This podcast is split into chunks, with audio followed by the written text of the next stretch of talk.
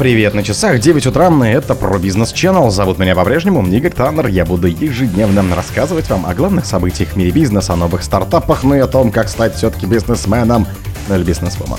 Коммерсант узнал об аресте активов Рената Ахметова в России.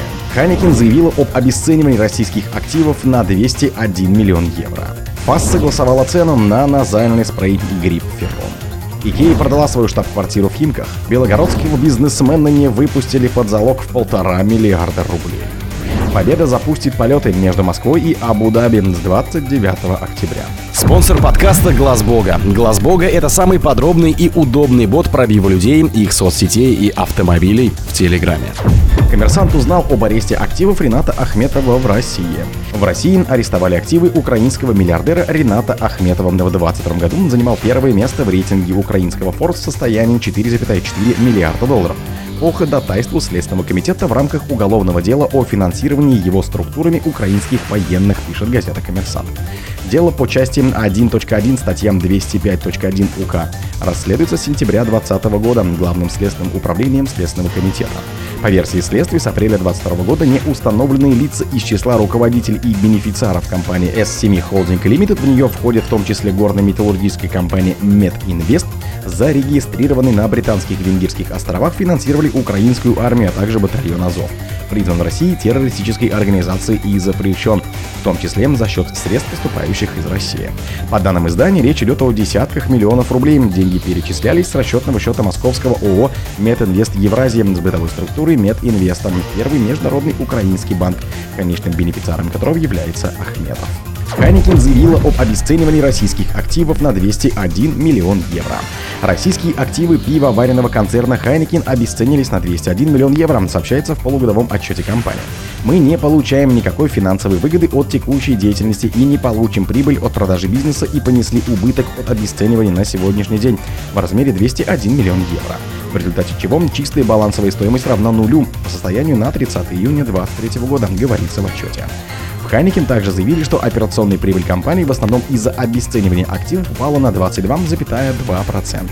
Компания в апреле сообщила, что нашла покупателя на свой российский бизнес и направила заявку на одобрение сделки российским властям, однако пока прогресса в данном вопросе нет. В России Heineken пришла в 2002 году, а в 2022 объявила о планах покинуть российский рынок. Компании принадлежат 7 пивоварен в Санкт-Петербурге, Нижнем Новгороде, Новосибирске, Стерлитамаке, Екатеринбурге, Иркутске и Хабаровске. На них работает около 2000 сотрудников. ФАС согласовала цену на назальный спрей Грипп Феррон.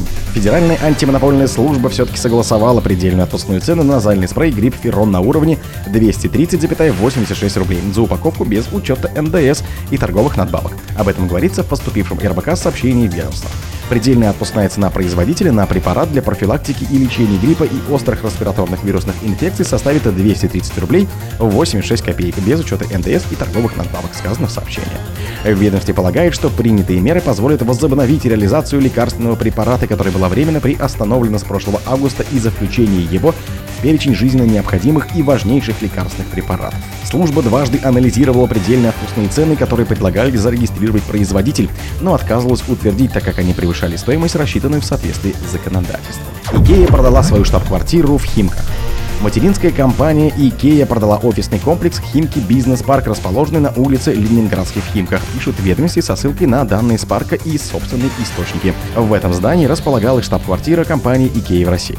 Из базы данных Спарка следует, что до 21 июля владельцем ООО «Химки Бизнес Парк» была зарегистрирована в Нидерландах Ingka Pro Holding BV, которая управляла розничной торговлей IKEA. Новым владельцем Химки Бизнес Парка с 21 июля стала компания КЛС Химки, ей принадлежат 100%. Два консультанта, работающие с IKEA, подтвердили факт продажи. Белогородского бизнесмена не выпустили под залог в полтора миллиарда рублей. Мещанский суд Москвы продлил арест белгородским бизнесменам Геннадию Бабрицкому и Владимиру Тибекину.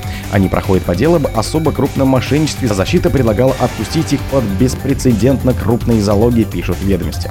Издание называет Бабрицкого предпринимателем, который был близок к экс-губернатору Белогородской области Евгению Савченко, ныне член Совета Федерации от этого региона.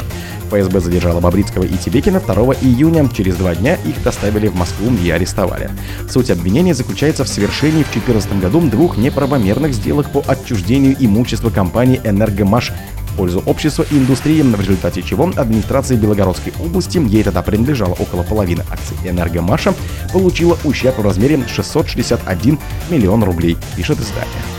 Победа запустит полеты между Москвой и Абу-Даби с 29 октября.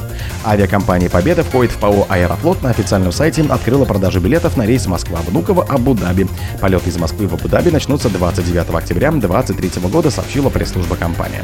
До этого авиакомпания организовывала полеты только в один город ОЭ – Дубай.